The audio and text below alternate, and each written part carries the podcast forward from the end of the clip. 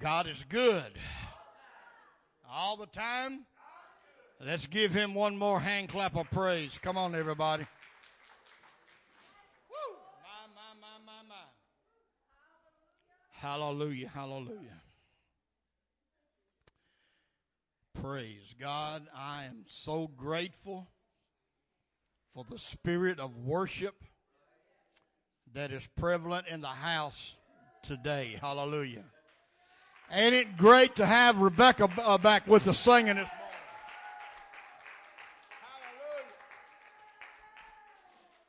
Hallelujah. Hallelujah, hallelujah. My Lord, hallelujah. Thank you, Jesus. We praise you, God. We praise you, God. Hallelujah. Yes, Lord. We honor you and we praise you today. Thanking you, Jesus. Thanking you, Lord. Hallelujah. Amen, amen, amen. Thank you, God. Hallelujah, hallelujah. Praise the glory in the name of Jesus. Hallelujah. Praise God. Hallelujah, hallelujah. Thank you, mighty God. We honor you, Lord. We praise you, Jesus. Hallelujah.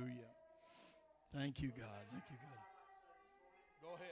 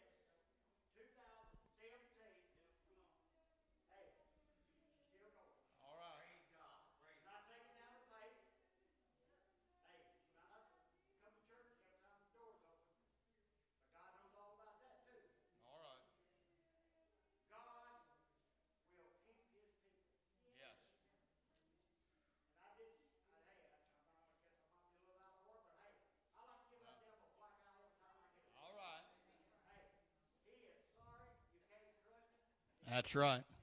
Hallelujah. Come on, give the Lord a hand clap of praise.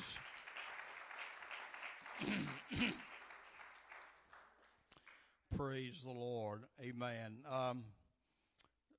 Two announcements that are in a bulletin that I want to make you aware of. The ladies' outing, their getaway is coming up the 19th through the 21st. Of this month, they'll be headed out on the ladies' trip. So, if any of the ladies hadn't told Sister Kessie that you would like to go, see her and she'll give you the information. This year, they decided to combine the trunk or treat and the fall outing. That's going to be combined together one day on the 28th of October. I think the trunk or treat is going to be from 4 to 6. Yeah, they got it up there. The 4 to 6 p.m. and then we will shut that part of it down and move up to outside the building up there where we'll have the bonfire and we'll have the roasting the hot dogs and all of that, and have a hayride and all of that. For those that's going to take part in the trunk or treat, and we need people to be involved in that because we don't want to bring kids out and not them have enough trunks to get candy out of, and. There, I think there is a sign-up sheet back there just to let us know that you plan to participate in that trunk or treat. And this is an outreach we're going of the church. We are going to promote this bigger than what we had before. We've got a couple of apartment complexes up on top of the hill. I'm going to check into trying to get some information out to the kids up there about that. We're going to have some of the inflatable, the blow-ups for them for that. And So we're looking for just a great time of fellowship on the 28th. So everybody remember that. Praise the Lord. Amen. I'm going to tell you, I've already mentioned it, but the spirit of worship and praise has just been powerful in the house today. And I thank God for that.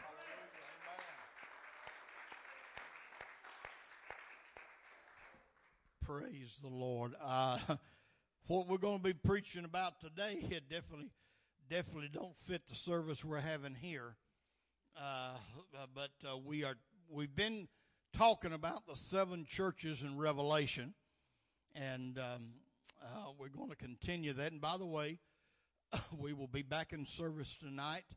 Please make that sacrifice to come out. 6 o'clock, pastor will be ministering in tonight's service. And God has already given me a message title that I'm going to be speaking on. I'm going to be talking tonight, the Lord willing, on things that touch the heart of God. And a very special message that if you're in love with Jesus, just like if you fall in love with somebody on earth, you do things to try to touch their heart, try to win their heart. And we need to know that there's some things that we can do that touches the heart of God. And let me tell you something. You don't never touch God's heart unless He responds back to you. Hallelujah, glory to God. I mean, it ain't like after you've been married 40, 50 years, and one of them tells the other, "Honey, I love you." Yeah.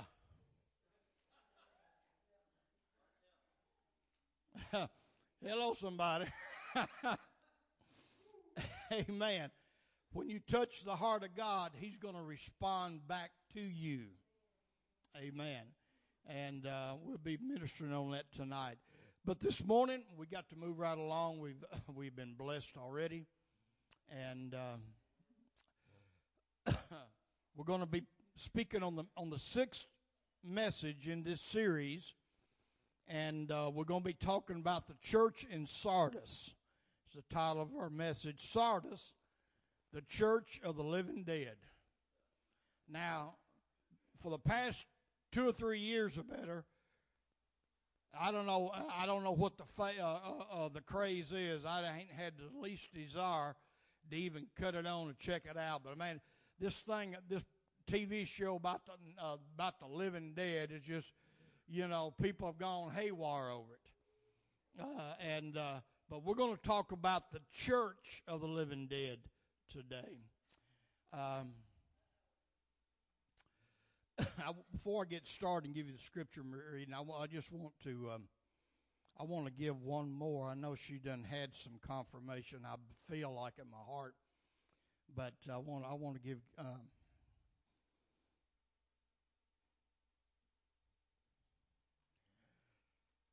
Shelley, a confirmation.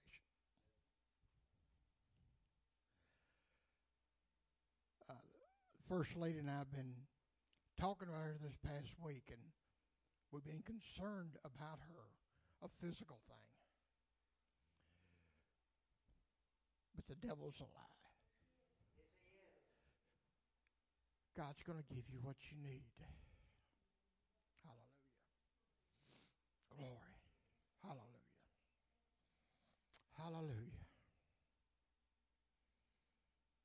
Praise God. I don't serve God just for some pie in the sky or what's going to be in the sweet by and by. But I have a relationship with Him right here and now. And like the song we sung a while ago, He is our provider. It means He gives us everything that we need. You can trust Him. You can count on Him. Hallelujah. If you, Brother Travis was talking about giving it your all, giving God your all. I guarantee you, like I said a few minutes ago, if you give your all to God, he's going to respond in turn. Because this word says with the same measure that you give, it's going to be meted back to you. Hallelujah. Glory to God. Let's get in this message. Revelation chapter 3. We're going to be reading the first 6 verses. Hallelujah. Revelation 3, 1 through 6. And to the angel of the church in Sardis write, these things says he who has the 7 spirits of God and the 7 stars. I know your works, that you have a name, that you are alive, but you are dead. Be watchful and strengthen the things which remained that are ready to die. For I have not found your works perfect before God. Remember, therefore, how you have received and heard. Hold fast and repent. Therefore, if you will not watch, I will come upon you as a thief, and you will not know what hour I will come upon you. My. You have a few names, even in Sardis, who have not defiled their garments, and they shall walk with me in white, for they are worthy. He who overcomes shall be clothed in white garments, and I will not blot his name from the book of life. But I will confess his name before my Father and before his angels. He who has an ear, let him hear what the Spirit says to the churches. Father God, we come this day thanking you and praising you for what we've experienced already in this service. I ask God now for your presence, your anointing upon me to be able to minister. I ask God that you will speak to the hearts of the people today. And everything's accomplished. We'll give you the praise and glory. In Jesus' name, let everybody say, Amen. And you can be seated. Hallelujah.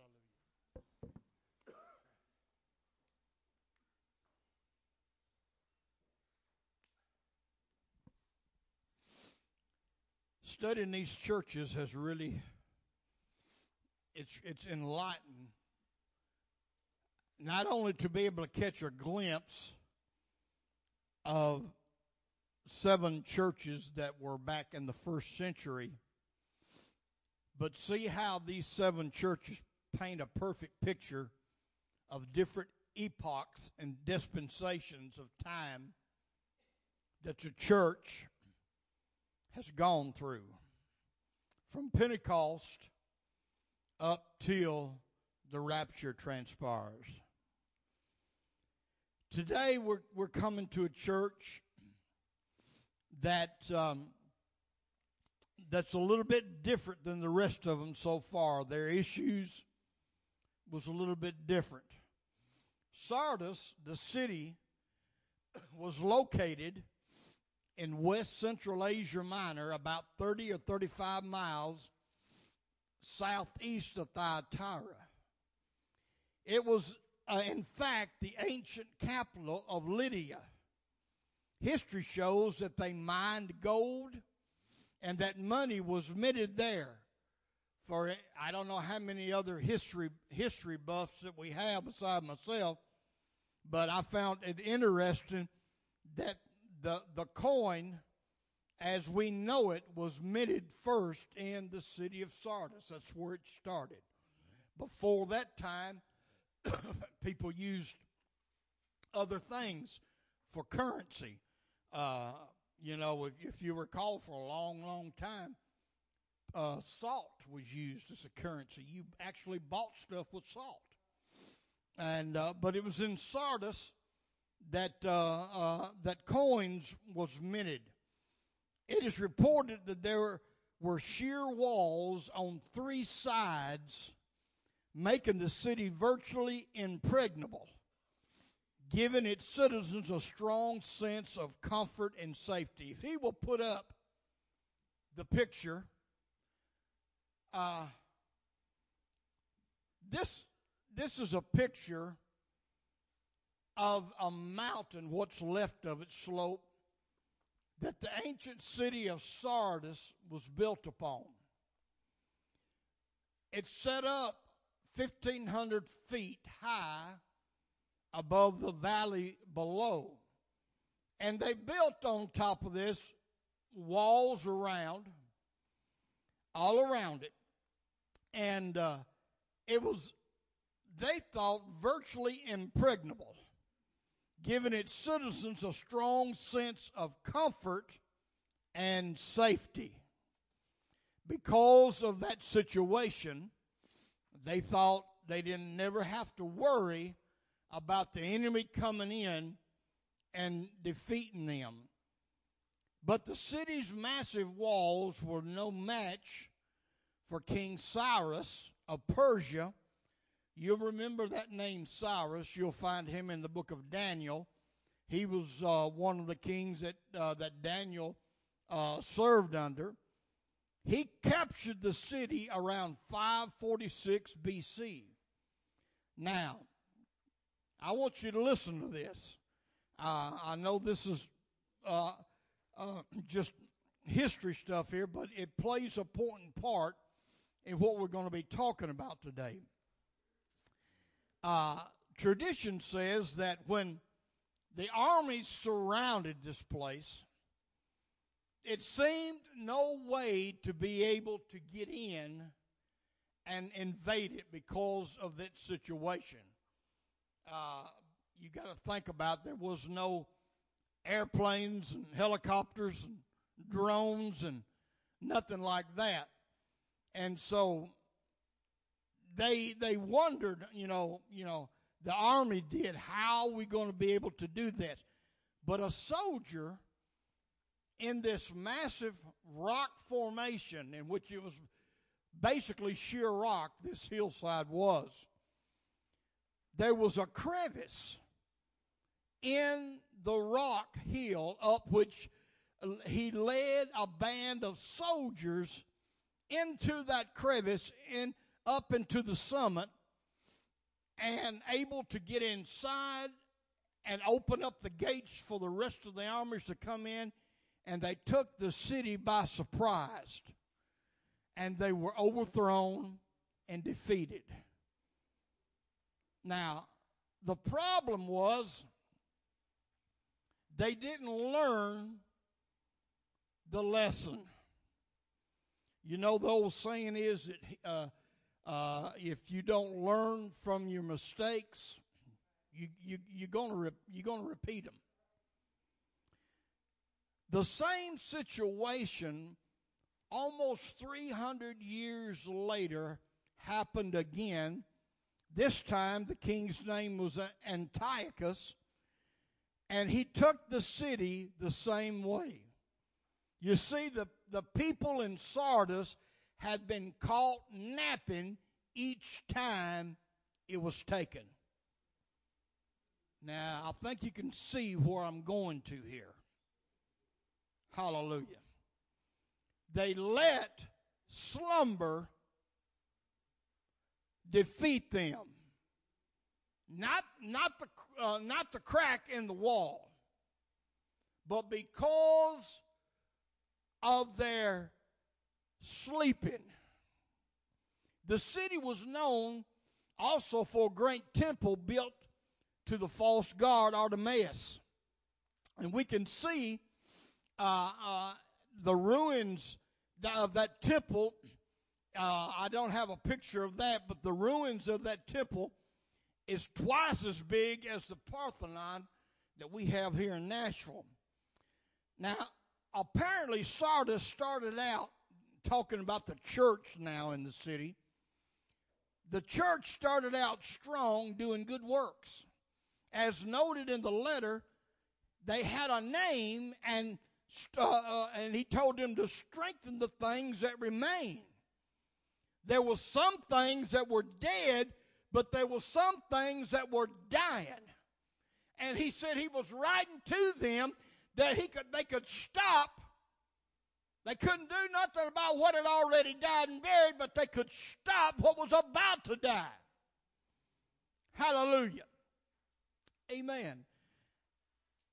They once had a whole lot more, but somehow they wavered or faltered. They failed to persevere. Sardis was apparently guilty of apathy and was suffering from her neglect and indifference of the need of revival. Apathy, indifference, spiritual slumber paints a picture of even a lot of apostolic churches in the world today.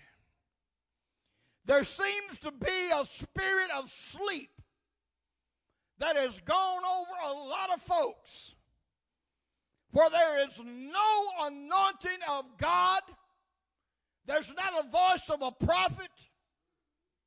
Come on, somebody. Hallelujah. And they got to the point in the place that they just go along with the program, and God is really not moving and nowhere around.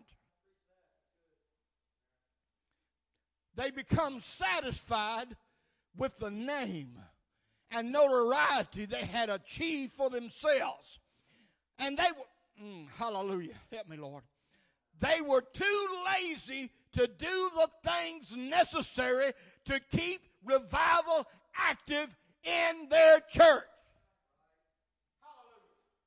If you keep the fires burning in your marriage, you're going to have to work at it. And if you keep the fire of God moving in your church, it takes work.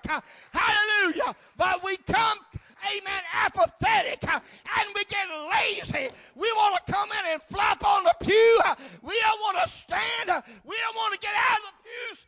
Thank God we had plenty of people out along the front today worshiping the Lord. But you don't see that enough. We got so many people, hallelujah, they are, you've heard people that are mentally challenged. There's a lot of people got spiritually challenged. They don't seem to know how to do nothing unless somebody coaches them or primes them. Never would raise a hand unless it wasn't somebody up front begging them or pleading them to do so. Never would leave that pew and step out in the aisle and just worship God and give God praise, hallelujah, unless somebody, amen, gives them a push or a shove. That is the way the church in Sardis had got.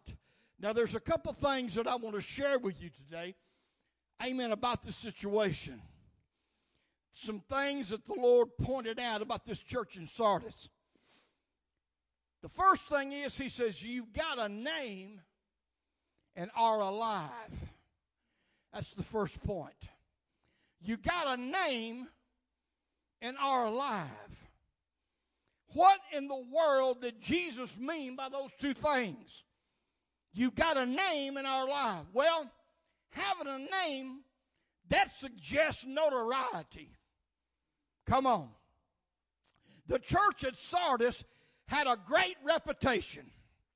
Their name was well known by people far and wide. Now, I mean, anywhere you go, and you mention the church in Sardis, oh yeah, I know about that church. I've heard about it. Jesus said, you got a name. You got something that's recognizable. I mean, about other groups, no matter where you may be at. So they had gained some notoriety. We got churches today, amen, that are like that in this country. That's got notoriety and they got a name. But do they have the truth? Is the Spirit of God moving within? You see, the fame possibly could have been the seed which caused her downfall. They got up and they had a name. They had this notoriety. And it's a good possibility that this name that they had, the notoriety they had, could have been the very small seed that could have led to her downfall. Isaiah chapter 42 and verse 8 says this, I am the Lord, hallelujah, I am the Lord, that is my name, and my glory I will not give to another, nor my praise to carved images. Hallelujah. Church, we cannot let our name get above the name of Jesus. The church in Sardis had a name, which kind of makes me think that they let their name go to their head. It kind of makes me believe that they took more glory than what they should have took for what happened there. God should always get the praise. No matter what situation. Listen, if you have a problem, glory, my Lord. Man, I've had illnesses. Amen. Illness worse enough that I'd have to go to a doctor. And the doctor would prescribe something, whatever. I would take a medication or whatever it may be. But you know what? When the situation subsides, I don't thank the doctor, I thank God. Hallelujah. I've seen people otherwise. Hallelujah. I've seen people healed of asthma, and they give the glory to the doctor for giving them the medication. Come on, somebody. You need to get your priorities straight. Hallelujah.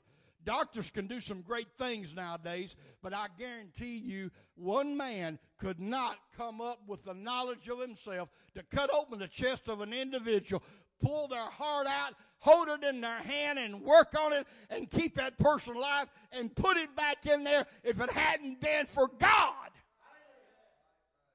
My Bible tells me that all knowledge and wisdom comes from above. The church in Sardis let their name go to their head. They started taking the glory that belonged to God. We made some statements. And I wasn't the only one. Several of the others in our church during the time where we was without a church home. After we were searching for all kind of various ways, we finally realized and come up to the point of realization that God was going to do something in such a way where he would have to get the glory, not one man. What we have today, it's all to God. There wasn't nobody who had the answer. Nobody come up with the answer. God sent the answer. Can you say amen? Hallelujah. Glory. Always give glory to God. Give the praise to him. Give the honor to him. He said, you got a name, you're alive. You know, it also suggests accomplishments. The congregation, no doubt, had experienced numerical growth. Church government and worship programs were developing in an impressive way. No doubt the wealth the city had was known for was a benefit to the church. We told you about all the wealth of Sardis, the city. It was the first place to begin to mint coins. And so when people got right with the Lord, came into the church, their tithes and offerings was put in, the church was blessed. And so they was able to accomplish a lot. They could build the best buildings. They could afford things other congregations could not afford. Just as wealth, listen to me now, just as wealth can ruin a man, it can also ruin a church. You get blessed financially so much to where you start trusting your wealth over God. Hallelujah. Sometimes I think we all need to go back to the early days, amen, of our church, a day when nobody in the church had health. You know, people argue about health insurance or whatever, and nobody had it back then, and nobody had no money to go to the doctor. They had no choice. Sister Hale and Brother Hale and all the rest of them, they had to trust God. Hallelujah. Finance, you had to trust God when you needed food and needed groceries. You had to trust God. You either trusted Him or you did without. But see, we've gotten, and I'm talking about lazy, we have gotten fat and lazy to where when it becomes too difficult to trust God, we fall back on our bank accounts. We fall back on our ingenuity and our know-how. Amen. And still trusting God. So, as we've seen it time and time again, when somebody comes into money, it ruins them. It also can ruin a church. Now the second point. I'm not going to hold you too much longer, but I'm going to take you to the second point. He said you had a name and you're alive. And number two, he said you are dead.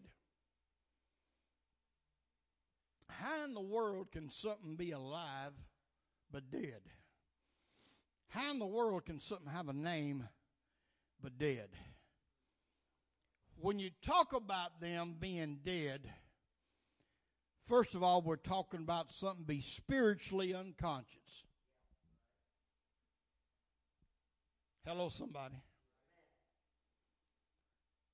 I done been in this thing too long now. I would not be satisfied, and I couldn't remain in a spiritually unconscious church.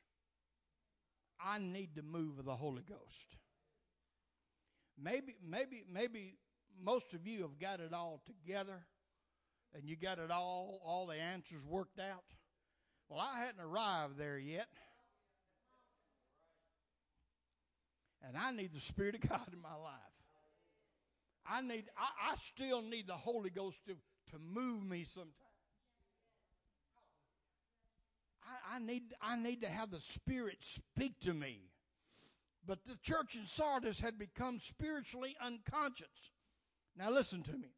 If a patient in the hospital is being monitored for vital signs, and the heart stops beating, and they got you all hooked up to the machines, and they can see your heart beating, the oxygen and level and the pulse and all that kind of stuff. Well, if you're in the hospital and they got you constantly monitored for vital signs, if the heart stops, the nurse will page the doctor and say that the patient has flatlined. The church in Sardis had all that outward appearance of life, when in fact she was spiritually flatlining. Come on, somebody. There was no spiritual consciousness. All their worship was ritual and hollow, not having any life which comes only from the Spirit. And the truth of the matter is, if you're not walking in the Spirit, you are in the flesh.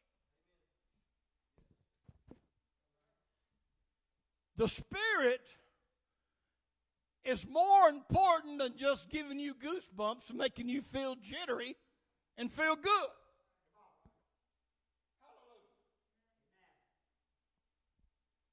If you are not walking in the Spirit of God, there's only one other way you can be walking, and it's in your flesh and by your flesh. That's why the Bible said if you're in the flesh, you can't what? Please God. Let's go to Romans chapter 8. I'm going to read verses 5 through 9. For those who live according to the flesh set their minds on the things of the flesh. Hallelujah. You come into the house of God, and if you're not walking in the Spirit and you're part of the programming of the church, you're going to set things up by your flesh rather than the Spirit of God. And so we get programs. We get hollow worship that don't have no depth and don't have no meaning. They don't have nothing like what we experienced around here a while ago. Let's finish reading that. Verse 6, for to be carnally minded is death, but to be spiritually minded is life and peace.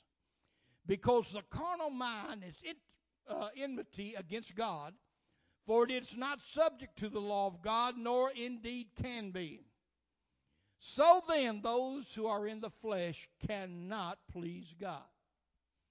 But you are not in the flesh, but what? In the Spirit. If indeed the Spirit of God dwells in you. Now, if anyone does not have the Spirit of Christ, he is none of his. You can't get much plainer than that, can you? It's necessary that we do whatever it takes to keep the Spirit of God flowing in our midst. Now, I've already mentioned this, and I talked about the city itself and how that city became apathetic and they didn't think nobody could get to them. But the church became they was filled and was not aware of what was going on. They become apathetic. The congregation had a who cares attitude concerning what was happening around them. Like, follow me close today.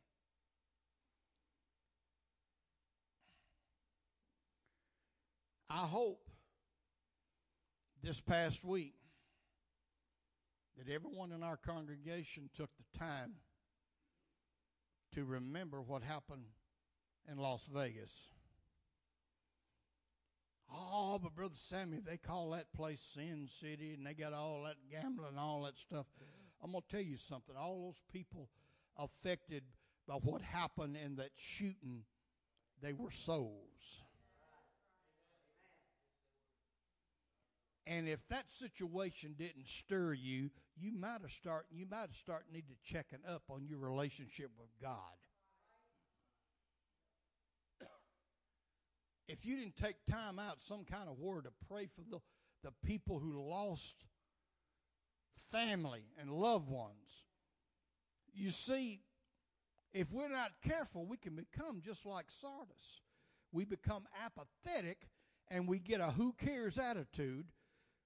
Nothing that goes on around them in the world affects them or they don't take notice to it. A who cares attitude concerning what's happening. They were spiritually apathetic. The nature of the city, now, here it is. The nature of the city had infiltrated the church.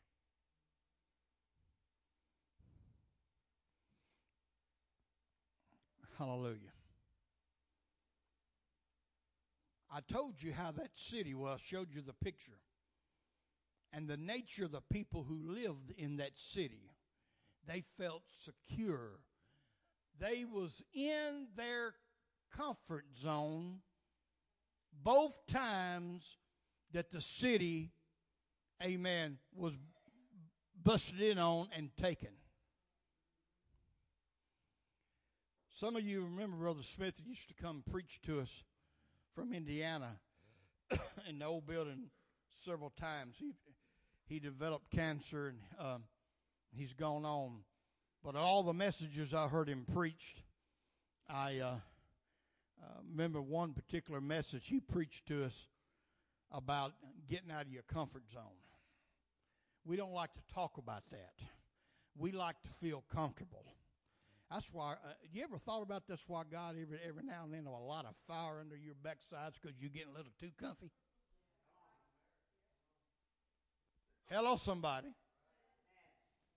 Hallelujah.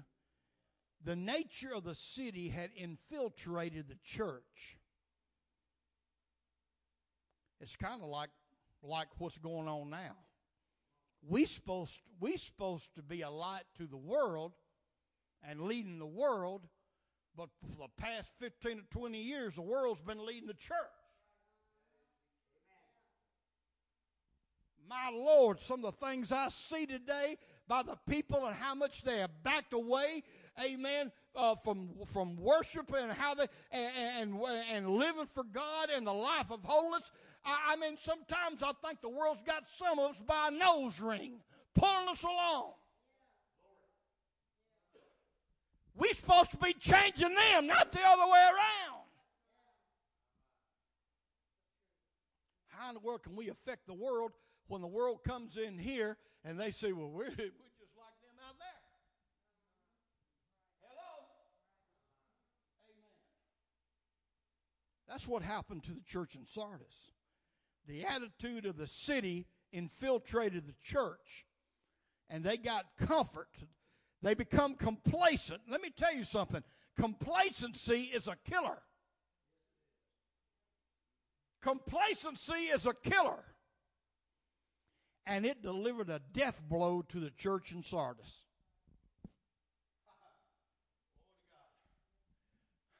I remember. I don't watch it much no more. It just it don't appeal to me like it did the days when Howard Cosell and Muhammad Ali was on there. Hallelujah. I used to like to watch them two just get it out, carry it on. But back in those days, a lot of folks didn't like Ali because they thought he was so cocky, but he'd be up in that ring and dancing around, and he starts swinging that glove. He said, "Look out now. Here it comes. Get ready." Hallelujah. Complacency has done that same thing and put a knockout blow on a lot of people in the church.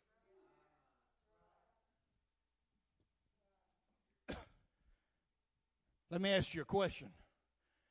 Has the devil got you down for the count? My. The church,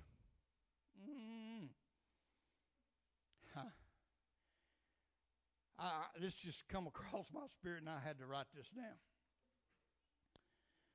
The church is no place for a lazy boy recliner and a remote control.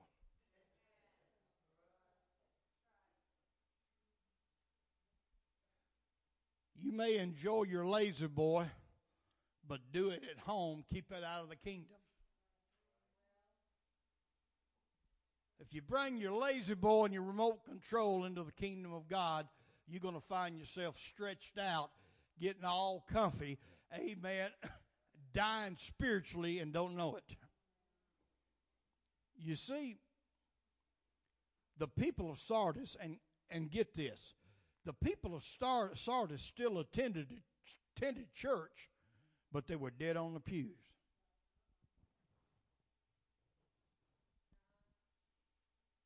What good was it even being there?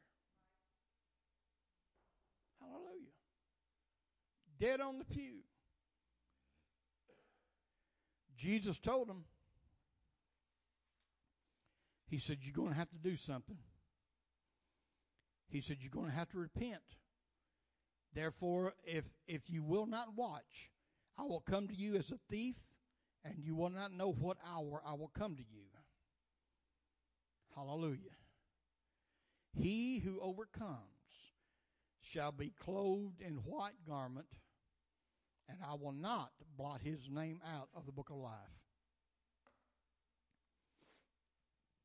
That right there puts a death blow to this once saved, always saved stuff.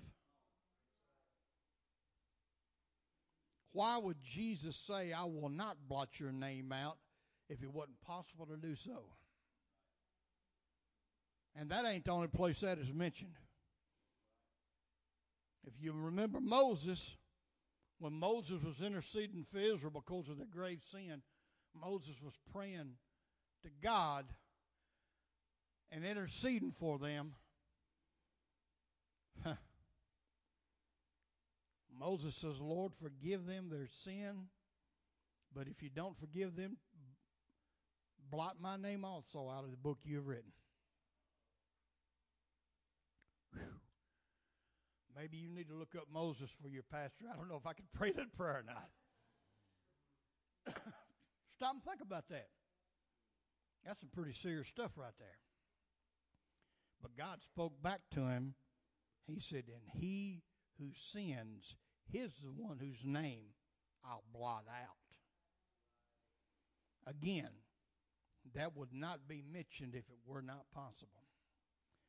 So today, as I said, you know, this message kind of fell right in the day that it, and I guess I'm glad, but man, the Spirit of God, how it's moved today. But church, we got to keep that Spirit active. Hallelujah. We need to keep prayer, amen, a vital part of the service. Hallelujah. Amen. You know, it's amazing when we don't, it's not pushed and it's not mentioned, you know, we get to where we get closer and closer all time to the starting time of the service. Amen. Instead of coming enough time to pray a little bit. Amen. There's been a lot of healings, a lot of deliverance, and a lot of people filled with the Holy Ghost that was birthed in the prayer rooms before service. Amen. But admit to it. At least admit to it. God, forgive me. I've gotten spiritually lazy. Hallelujah. What's going on in the world today gives the church a perfect opportunity to take advantage. There are hurting people out there. There are people who need help. And the church needs to be the church. Step up to the plate. We got the truth, but we got to keep the presence of God and His Spirit moving active. Let's all stand together.